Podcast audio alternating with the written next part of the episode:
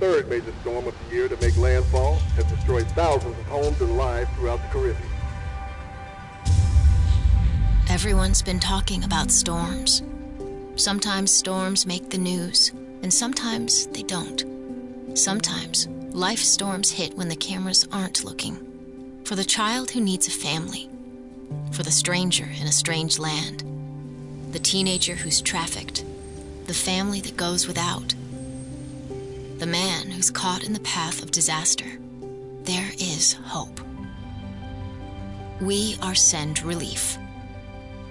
People have been talking about hurricanes. People have responded. But for people caught in all kinds of storms, the ones in the spotlight and the ones in the shadows, there is hope. Learn how you can help at sendrelief.org. Welcome to the Send Relief Breakout. And uh, we as an organization uh, exist to try to see people engage with those who are caught in the storms of life. And so, particularly at this conference, we know that when we are talking about people who have uh, come to this country, into our communities, into our neighborhoods as refugees, they are in the midst of a storm. And so, what do the people of God do in, uh, in response? And, and what does the gospel compel us to do? And so, in this breakout, you're going to hear a bit about what we at Send Relief do to equip uh, people to engage in these kind of ways, in effective ways. You'll hear from two of my favorite people, the greatest people on the face of the earth, Lorna Bias and Trent DeLoach. And so uh, we're here to, to engage in this conversation together. So let me pray and we'll get started. Uh, Father, we thank you for this opportunity to come together and to uh, hear about what you are doing, uh, particularly in the community of uh, Clarkston, Georgia, and uh, through the Send Relief uh, team and the hub at Clarkston.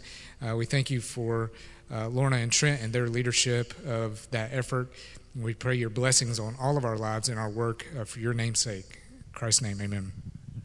Thank you. That is Dr. Ryan West, and he is our teammate. Thankful for his leadership. Well, we're glad you came for this Send Relief uh, time and really just want to do a little bit of unpacking of what Send Relief is, and then we're going to kind of dig into Clarkston and that's when I'll hand it off to Trent. So, really, the big picture of Send Relief, our mission statement is, is that we equip churches to meet the needs of their communities for the sake of uh, sharing uh, the gospel and building into uh, relationships with them. So, we're looking for opportunities to serve needs and share the gospel serve needs and share the gospel. That really is the heart of Send Relief. And something we talk a lot about, and I know in this time that we've had this conference, is how do we make big issues small? Not small as in insignificant, but how do we make big issues that seems so big? How do we put our hands uh, to the plow, so to speak? How do we address those needs? And so, really, what Send Relief wants to help do is help churches see how do we put our arms around the issues that are in our communities. And so one of the ways that we're doing that is in the multitude of so many needs that are across North America, we are bringing a focus to what we like to say are five, five buckets or five areas of needs that we all see in our communities. So let me just go through these real briefly with you. And uh, you should know that uh, on our website, sendrelief.org, uh, there's lots more information on all of these. And, and that's really where we're going to load uh, a lot of resources for you. But let's just look at these really briefly. So the first bucket is just the general issue of poverty. So every community has types of poverty. And while we typically think primarily of uh, financial or physical poverty, we know that there are other types of poverty. There's educational poverty, uh, there's relational poverty, and ultimately, there's spiritual poverty, right? Every community, it doesn't matter if it's high rises or if it's in uh, rundown neighborhoods, there is poverty of all sorts. And so, how can we help churches mobilize into poverty and address the needs that are in, in those, uh, those needs? The second one, the second area is refugees and internationals. Now, I'm going to let Trent Deloach speak to that. Uh, we're going to spend a lot of time on that. But refugees and internationals are in every community, every community. It's not just the big cities. A lot of times that's the uh, the, the misnomer, right, is that internationals and refugees are primarily in large mega cities, but we know that they're in small pockets of communities all over our nation. I lived in Denver for four years, and outside of Denver, in a very small, remote, isolated community, a community of about 12,000 people, uh, there's 900 Somalis that are in that community. And so it doesn't matter how big or large your neighborhood is or your city, we know that they're there. And so uh, that's, of course, what we're spending this weekend. Uh, how can we engage with refugees and internationals? And then the third bucket is foster care and adoption. Uh, we want to really bring to spotlight, we want to really emphasize the needs of foster care and adoption. I think for uh, many people who are aware of this issue, we are really at a crisis point uh, in foster care in our country. There are so many children that are having to be placed in foster care that I, I, just read a statistic the other day of one state that said they had 150 children in their foster care in their state uh, that were sleeping at uh, offices uh, of DFACS or, or other agencies because they simply had nowhere to place these children in homes.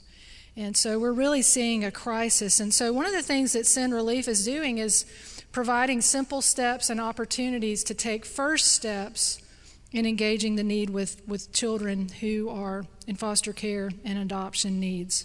And then a big issue that we all probably have heard about is human trafficking. So, beyond the red X, what do we do? Do you know what I mean by the red X? Have you seen the red X? So, the red X is great and it brings awareness, but what can we actually do to, uh, to address the need of human trafficking? And again, this is not an issue that's just in large cities. This is in small communities and neighborhoods.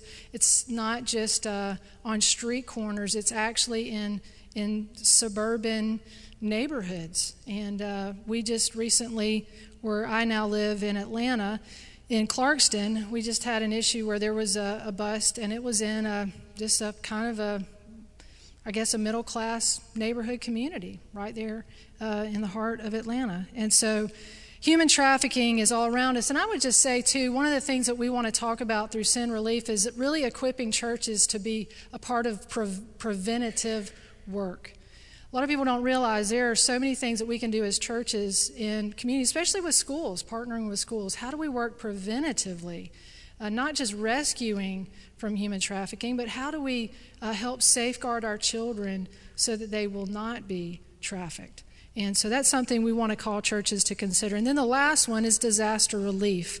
And uh, certainly in this season of our nation right now, where we have a lot of disasters happening right now hurricanes, um, uh, the fires in California, and then also the tragic shooting in Las Vegas, uh, we have disaster relief teams and volunteers who are being mobilized to serve all of those needs.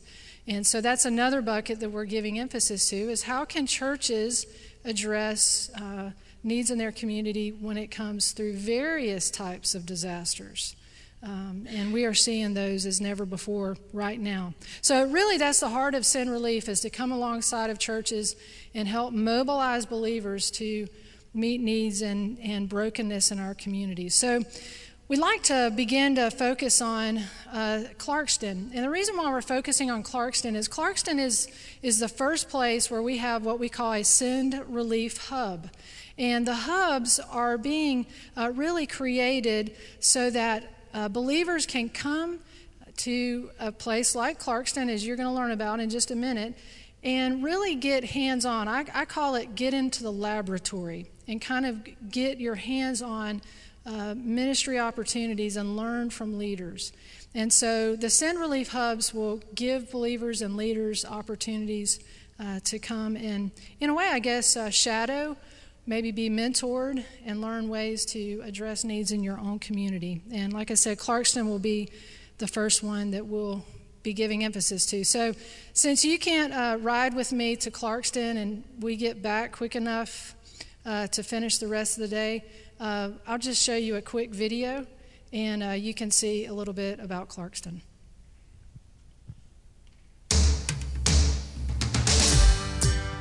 Is Lorna, and this is my neighborhood.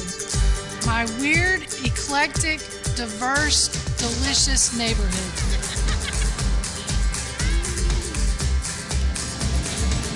Clarkston, Georgia is like no place in the world because Clarkston is the world.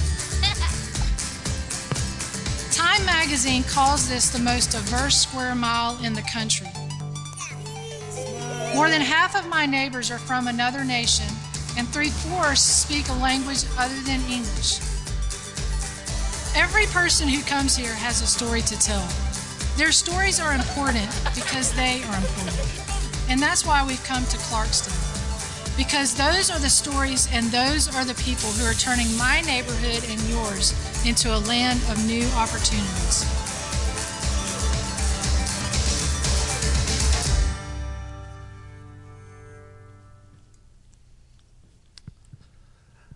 All right. How many people watching that video makes you want to visit Clarkston, right? It really is a neat place. It's a place that I have the privilege of calling home. It's where I've lived for the past three years. And um, let me introduce myself. My name's Trent Deloach, and I have the opportunity and really privilege to serve as the, the director for the Send Relief Hub in Clarkston. And so I want to unpack a little bit about what, what that means, what that looks like, and how churches can be involved and uh, take advantage of some of the ways that we hope to be able to serve churches and mobilizing them to be involved serving the needs of refugees and other immigrants. Uh, before I kind of dive into the hub, let, let, me share a little bit about my background um, because, you know, there may be some people in here or watching online that may say, you know, where I was raised and in my background, I can never even imagine serving with refugees from every corner of the globe because it sounds like such a foreign concept. Well, if that was you, let me share a word of encouragement. That was also my story. I was raised on a farm in southeast Georgia, literally in the middle of nowhere. In fact, you actually had to go to the middle of nowhere and drive 10 more miles, okay, to get to where I was raised. And uh, never dreamed that I would be serving in the most ethically diverse square mile in our country. But this is how God, with a sense of humor in his divine sovereignty, kind of orchestrated life events in a way that were both surprising and really meaningful. We moved, my wife and I moved to Louisville, Kentucky. And when uh, we moved to Louisville, Kentucky, we discovered there were 5,000 Bosnian refugees in Kentucky. Now, my wife had gone on three short term mission trips to Bosnia, and so she just absolutely loved the people. And when we discovered 5,000 Bosnian refugees in Louisville, she literally drugged me to every Bosnian bakery, restaurant, uh, or grocery store, anywhere we thought we could find someone from Bosnia she loved the people. I fell in love with the food. And that's ultimately how God kind of introduced me to this world of refugees. But let's be honest, at first, yeah, it really was very intimidating, uh, perhaps even a little bit scary. And but God used the, the Bosnians and their story to really break our hearts for the nations. I'll never forget the evening where my wife and I we were invited to attend one of the Eid celebrations that followed Ramadan. And we're in this community center, and there's literally 800 Bosnians. And it was a really festive environment. And being in this room, I looked around and I, noticed uh, several things. One, we were the only Americans, or at least, you know, born in America, uh, Americans in the room. And then number two, we were the only people in this room that confessed Jesus Christ as our Lord and Savior. That night, my heart absolutely broke because I realized that the, the, Bosnians were just one of the ethnic groups that lived in our city that were predominantly Muslim, predominantly of a, another religion. And it, it, struck me while being in this room with 800 other people, uh, my wife and I being the only two believers, that it, it occurred to me that no matter how amazing our preaching was on Sunday morning, no matter how amazing our worship band could possibly be, no matter what we did, they were not going to be beating down the doors of our church to get in. And literally, even in our own city, unless we went to them, they were never going to have the opportunity to develop a friendship with a believer that took the initiative to share the gospel with them. And that began our journey. How do, you, how do we be faithful, um, starting gospel conversations with people that God has brought to us from every corner of the globe? And so our Bosnian friends introduced us to Iraqis and Somalis, people from Nepal, uh, Burma. And for about the past 15 years, it's, it's been an absolute joy to serve among the nations. Now, just because it's been an absolute joy does not mean that it has been easy. In fact, it has been incredibly difficult. You know, we would share the gospel oftentimes for the very first time with individuals because we would ask, Is this the first time someone has shared with you the stories of Jesus? And they would frequently say, Yeah, this is, this is the first time. I remember asking my friend Malam, Malam, do you have other Christian friends? And they're like, Nope, you're the only one. So that's just a little bit of pressure, right? And there, there's, there's an element where we have seen God do some incredible things, like we were able to start a church, and our first two people that were baptized were Iraqi Muslim background believers, and we celebrate that. Um, we were able to see a number of our Bhutanese Nepali neighbors follow Jesus and believers' baptism. But at the same time, we've seen a lot of people hear the gospel but choose to reject the gospel. But um, I wouldn't trade anything for the experience to, to sit down and be the first to share with the hopes that as God takes these seeds, that ultimately we will see those that begin to pray and come to faith in Christ. And so our, our, ministry in Louisville was spent really trying to connect the church with the international community. We would often say our dream was to have every Muslim, Hindu, and Buddhist have a Christian friend that could point them toward Christ. And then, um, by God's grace, He allowed us to relocate to Clarkston, Georgia, a little bit closer to where I was raised, and really carry that same passion and that same DNA. Um, I serve as the lead pastor now at Clarkston International Bible Church. So, if you can imagine Clarkston, the video we just saw, and this fairly small to medium sized Southern Baptist church in the heart of this community that is just surrounded by the nations. Uh, that's where I have the privilege of serving and leading a, a, a faithful congregation that saw their community go from predominantly Anglo to incredibly diverse had to make some hard decisions to change and adapt to the, their changing demographics and what that involved for Clarkston International Bible Church was to merge with an Asian church of mostly Filipinos and a French speaking African church, and to bring these three churches together to create Clarkston International Bible Church. And then to this day, we're still one third Asian, one third African, and one third American, and a beautiful display of multiple nationalities coming together to worship our same Savior. And we've been able to, as a somewhat small, faithful group of people uh, over a long period of time, serve our community. And oftentimes using mercy and compassion ministries to serve, uh, using English as a second language as an opportunity to build a relationship that leads to gospel conversations. We've been able to do a lot with after school tutoring and uh, and then also just kind of job creation and helping refugees find livable wage jobs. And so there's been Clarkston's been a neat place to to live life uh, with gospel intentionality uh, among the nations. And then now it's our privilege uh, as a church to partner with Send Relief and have Send Relief come in to again, what Time Magazine calls the most ethically diverse square mile in our country. Uh, to, to, further paint a little bit of picture what that means, about every year, somewhere between 1,500 to 2,000 refugees start life all over in the little town that we call Clarkston. Uh, Clarkston's only a little over one square mile. We're a fa- fairly small, consolidated city. We are in Atlanta. We're in the shadow of Stone Mountain. And so, right off of 285, in 20 minutes, you can be in downtown. And uh, so, Clarkston's a fairly small place with between 1,500 to 2,000 refugees resettled into this area every single year. And when we just kind of poll our friends that are doing really good work among the nations, who are you crossing paths with? We come up with a list of people that come from over 120 different ethnic groups. Um, we've developed a list that has um, 90 plus different representatives from unreached people groups that we cross paths with in our community. And we know there's over 100 languages spoken. And so uh, it's a, it's a really unique place. But it's becoming less unique because the dynamics that we are up against in Clarkston are increasingly becoming the reality for other churches and other areas as really diversity continues to skyrocket across our nation. And so I want to just dream with you, okay, and describe what we're wanting to see take place at the Send Relief Hub in Clarkston. And so there's really just a couple things that we want to do, and we want to do them really, really well.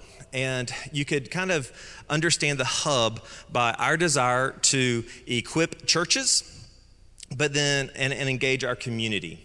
And you could kind of re- repackage that. We are trying to uh, equip the church by being a place that models ministry you know, if you happen to be in a church that the demographics are, are, shifting and you're curious, what in the world should we do? How do we respond to this? We want to be a place where people can come and they can see what being a, a faithful church looks like in an increasingly diverse area where you can see ministry being modeled. That doesn't mean we're experts. It doesn't mean that we're doing everything right. I, I, feel like in Clarkston, we're like the chief learners, and we're constantly wrestling with how to be even more faithful with the gospel and how to be more accommodating for increasing numbers of incoming refugees and internationals. And so you basically have the opportunity to come and learn with us uh, as we seek to continue to be faithful. And we want it to be a place where, again, ministry can be modeled and then we want to see ministry multiplied. This is the uh, equipping the church. And so, if a church wants to start an ESL ministry, we want to be a place where they can come and see ESL in motion. If they want to start after school programs, we want to be a place where you can come and see this is what an after school program with a really diverse population looks like so that you can take back the principles and apply them in your context. So that's the engaging the community and then also equipping the church. So I want to kind of dig a little bit deeper and um, talk about the engaging the community piece and the four areas that we're going to focus on when it comes to um, engaging the community. So, the first primary area that we want to emphasize is this uh, really coming alongside ethnic churches. Um, if you were to ask me who are the heroes in Clarkston doing the best work and honestly seeing the most fruit for the kingdom of God, our ethnic church planters, they are per- personally my, my heroes. They are doing incredible work. And one of the ways that our church has been able to come alongside them is by providing space. So even though we do have a fairly small to medium sized Southern Baptist church in, in, in, Clarkston, God's blessed us with a decent sized facility, and we've been very generous sharing that facility. So now there's a total of nine churches that worship on our property. Uh, what I enjoy telling people is any given weekend, you can hear Jesus Christ worshiped in six or seven different languages, and it's around 1,500 people from about 30 different countries worshiping God on our property any given weekend. Uh, what that looks like in a little bit more tangible ways, we do have two Nepali congregations. We have uh, two Congolese congregations, slightly different in the way they approach uh, life and ministry. We have a Pakistani uh, congregation, a Sudanese congregation, and twice a year we all come together. And so, in our joint worship service, again, what we tell people is we, we want our joint worship services when all these churches come together to be a little bit of a, a taste of heaven, you know? And we often tell people if you don't like uh, Clarkston, you're not going to like heaven, all right? Because it, it, it really is beautiful to see all the diversity coming together to worship our one Lord and Savior, Jesus Christ. And so we want to be able to model for other churches some of the best practices on how do you share space? How can you take established churches and partner well with ethnic churches to uh, serve our community together? Uh, one of the ways that that looks like in Clarkston as well is what we do with our youth. Um, if you came to CIBC on a Sunday at 1 p.m., you would see our youth Bible study. Our youth Bible study is done in partnership with uh, the Sudanese church that we share space with. And so it's our youth plus their youth. And it's basically a joint effort to disciple the next generation and we're looking to eh, expand that. And how do we integrate some of our children's ministry and some of our community outreach? We would love more churches all throughout our country to really embrace the opportunity they have to find creative ways to partner with ethnic churches in sharing space and doing joint ministry activities and ultimately making disciples of all the nations God is bringing to us, but to do that together. So, the other thing we want to do is continue to expand our English as a second language. You know, the, the number one, I guess, felt need for incoming refugees is to learn English. And we want to find increasing ways to provide environments where they can learn English but more than that, develop friendships. And we envision having campus based ministries where we're teaching English, which is kind of what we already do. And we want to expand uh, in home tutoring. Where, and we're doing some of that as well, where we're going into homes. And once we're in, in homes, we're looking to teach English, to truly serve the families. But if God opens up the opportunity to start Bible studies, we celebrate that as well. And uh, English as a second language is just a tremendous ministry tool to build relationships, to truly help people, but then also to look for intentional opportunities to have gospel conversations. Uh, we want to continue to lean heavy into this economic development piece. Um, so, refugees, when they first come into our country, uh, they actually have to take the first job that the relocation agency gives them. And oftentimes it's a factory job, fairly low wage, but we, they've, they've got to get working as fast as possible so they can basically become self sufficient. And sometimes refugees are coming in with skills and education and background. And so we partner with a ministry, the Refugee Career Hub, where we try to figure out what what's the education, the gifts, the skills, and the abilities of our international neighbors, and how can we strategically take them from that entry level job that they got when they first got here, move them into a livable wage job that will just have incredible economic impact for their family for generations to come.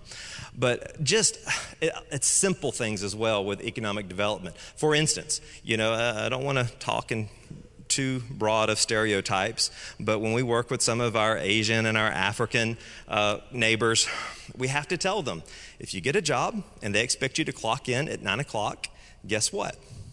They expect you to clock in at 9 o'clock you know not 905 not 910 not 930 and so a lot of it's just basic life skills as well um, to just help them be able to flourish and excel in our country. So that's kind of some of the economic development getting them into livable wage jobs and areas where they have the opportunity to really excel. And then the emerging generation. So the way that we want to engage our community with the emerging generation is simply this you know, statistics indicate that 80% of people come to faith in Christ when they're 18 years or younger. And so, you know, one of the things that you will notice in Clarkston is we have children everywhere. All right, it's if you've been overseas on a foreign trip, you know how like all the kids come from everywhere and they they, they run and they swarm and you have just amazing time interacting with children. Well, those dynamics play out in our community as well. And when we see the children and all the different nationalities that they represent, we see just an incredible opportunity to love and show them the, the love of Jesus. And so, what that looks like for us is uh, after school programs where we provide tutoring. Uh, you may or may not know that refugees are placed into their grade based off of their age, not their academic ability. And so, you know, many of them that if they've missed a year or two of school, they're in desperate need of tutoring. And so, the after school program is a great way to provide that. But then we also do sports and rec with soccer and basketball, providing safe, constructive activities for them that also have opportunities to build relationships and share the gospel. And then we use uh, music and art to also um, press into that younger generation. So, those are some of the ways we engage the community and some of the things that we hope to model for other pla- uh, people and places. So, the next piece is the equipping the church. So we envision the Send Relief Hub hosting uh, Send Relief Labs. And so, you know, one, maybe two day events where you can come in and, and get the nuts and bolts biblical basis for mercy and compassion but and the nuts and bolts of how to run some of the different types of outreaches and ministries. And these are just going to be learning environments where there's some classroom time, but then there's also the ability to walk down the hall and actually see the ministry happening. And so we want it to be an interactive and immersive experience as well. Uh, just equipping people with the basic. This is how we do this, and this is why we do it.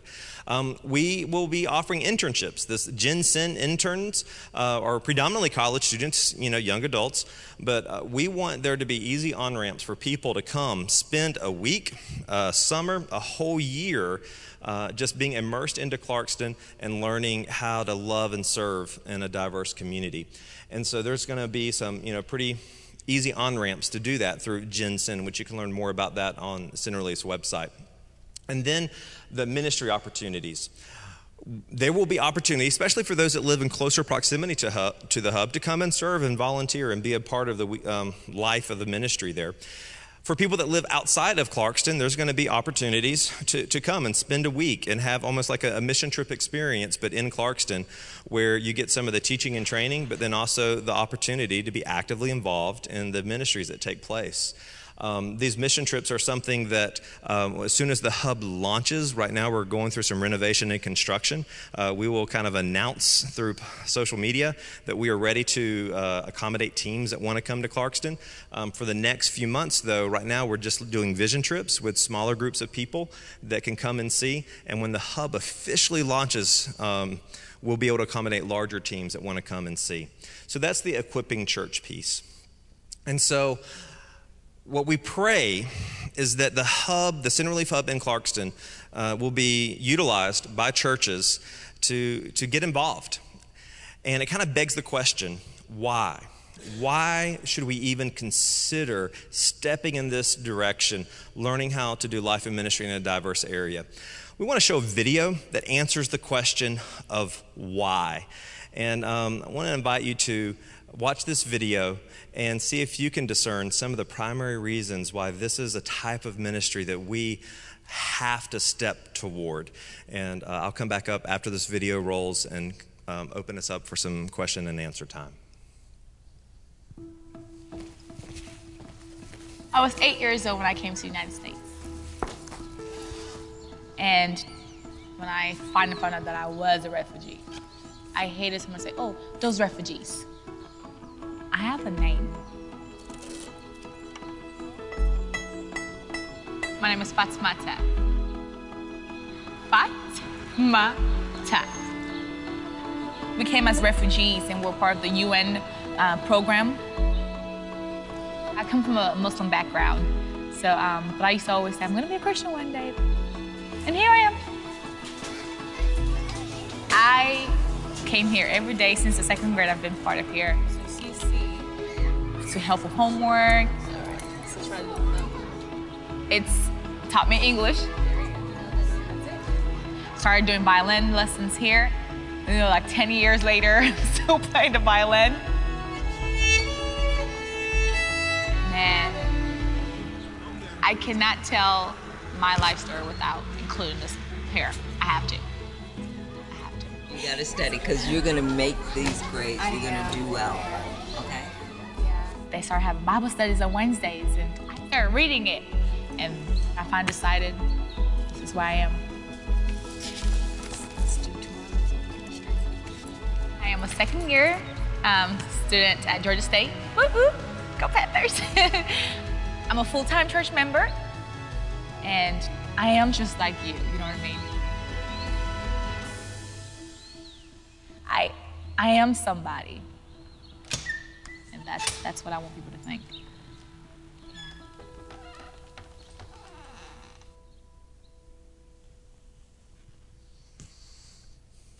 It's a great video, right?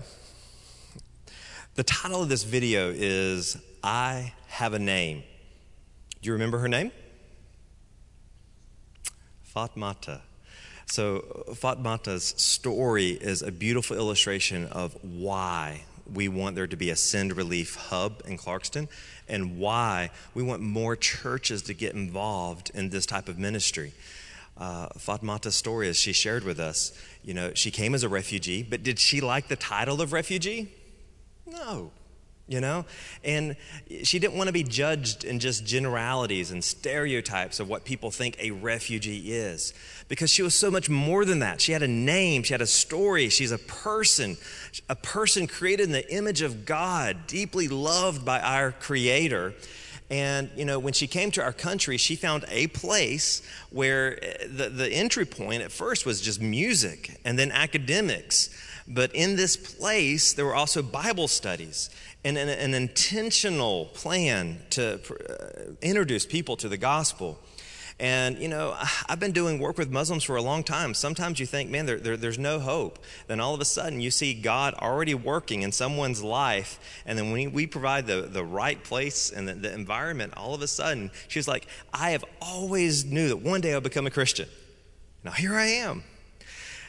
So this is this is kind of what motivates me and answers this question of why. Why should we step in this direction?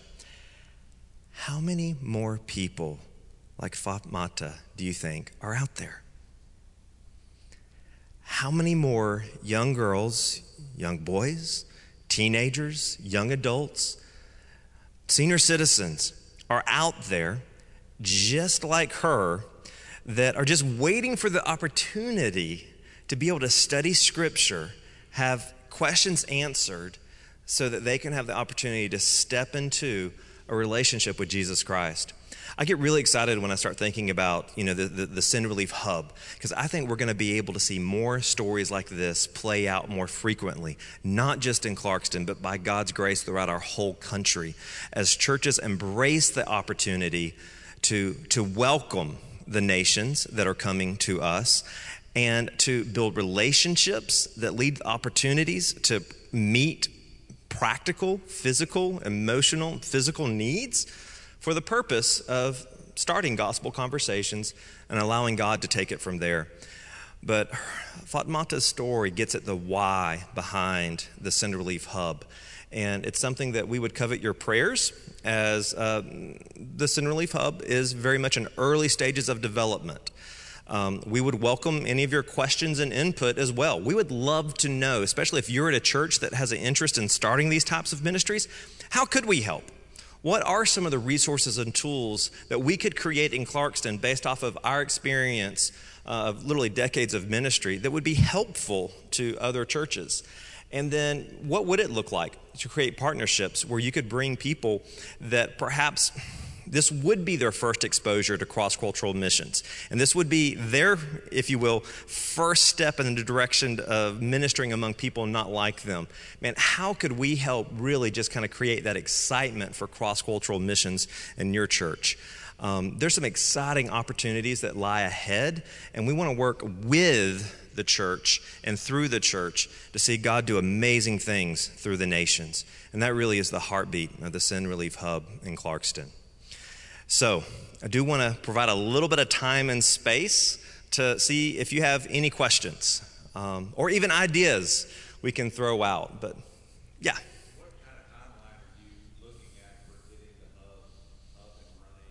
Sure. So here, here's, here's the funny thing with the hub we currently we house nine different churches and 13 different ministries are already operating out of the hub. And so the construction and renovation is going to be happening around all of this activity that's been going on for a number of years. And we are going to try to, to renovate everything with as little disruption to our current ministry as possible. And we thought we were going to be able to renovate the buildings until cracks in the foundation were discovered that, according to the architects, were just way too difficult to fix. So, renovations are going to involve uh, some demo and rebuild. And so, we're going to do it in phases. And we think that uh, 12 to 18 months from now, we'll have at least the first couple phases complete where we can start welcoming teams. Uh, we will not be able to welcome teams this spring, and uh, even this summer is going to get really tricky. But we hope in um, 2019 to be able to have a grand opening for the hub to be able to accommodate larger groups. Um, but again, that's just for groups that, you know, once you start getting 20, 25, 30 people, um, that gets difficult to host in a construction zone. Uh, for churches that want to know more, learn more, and are willing to bring smaller groups, we can accommodate those smaller groups. Um, so think 2019 for big teams um, reach out to us. You can contact us through the sendrelief.org website, or I can give you one of our cards if you're interested in bringing a, a smaller team, almost like a vision trip, uh, to see what the ministry looks like and what it will look like in the future. Great question. Any other questions?